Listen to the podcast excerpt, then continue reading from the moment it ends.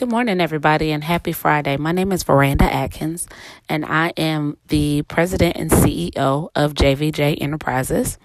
I actually manage three different companies. I own a travel agency, I am the co owner of a paint and sip business, and my husband and I own a gym together.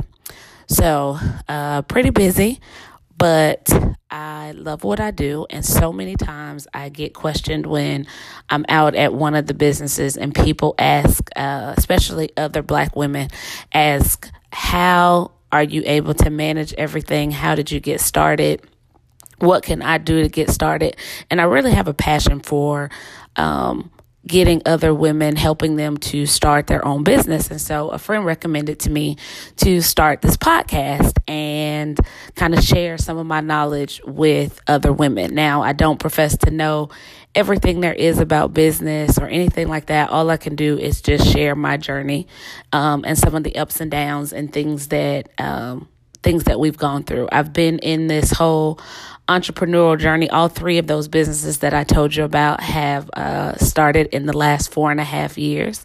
Uh, so it's been a lot going on and um, a lot of work, a lot of work, and a lot of sacrificing of other things and time and being able to do some of the other things that, you know, we kind of take for granted, like something as simple as being able to watch a TV show.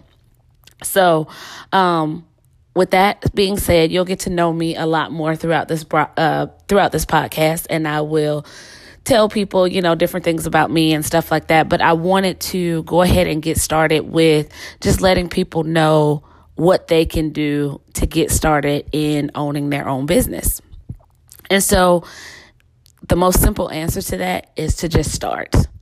So, a lot of times people, um, they think that they have to have all the answers with their business. They have to have all their money in a row, you know, all this money stacked up and saved. They have to um, know all the answers and, you know, just have everything like perfect ready to go. Well, most big businesses did not start you know, McDonald's didn't become McDonald's because they, you know, serve 1 million customers a day. They started in a small building. So the same thing with, with you, with your business. The most important thing to do is just start. If you're a t-shirt maker, wear your t-shirts that you make and people will ask you about them. They'll ask you where you where where you got them from, where your where your brand, and people will actually start asking you questions um, about your business, and that's a great way for you to get customers if you just you know do that. Now, if you're out wearing your branded T-shirt and someone asks you to uh, make them 100 T-shirts for their child's softball team by Saturday and it's Tuesday and you know you have to go to work and you have to do all these other things that you have to do in your life and that's not a realistic time frame for you. You need to be honest and open with that person and let them know because this is the first impression that they're having of you and your new business and you don't want to uh, set unrealistic goals for yourself.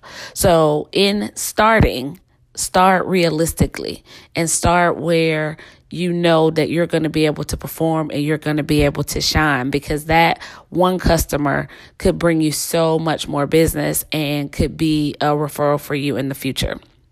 So, just want to end there with you today um, and just let you know that most importantly, just start working on your business. Figure out a plan that you can go ahead and start working, start doing things, um, work on your business every day.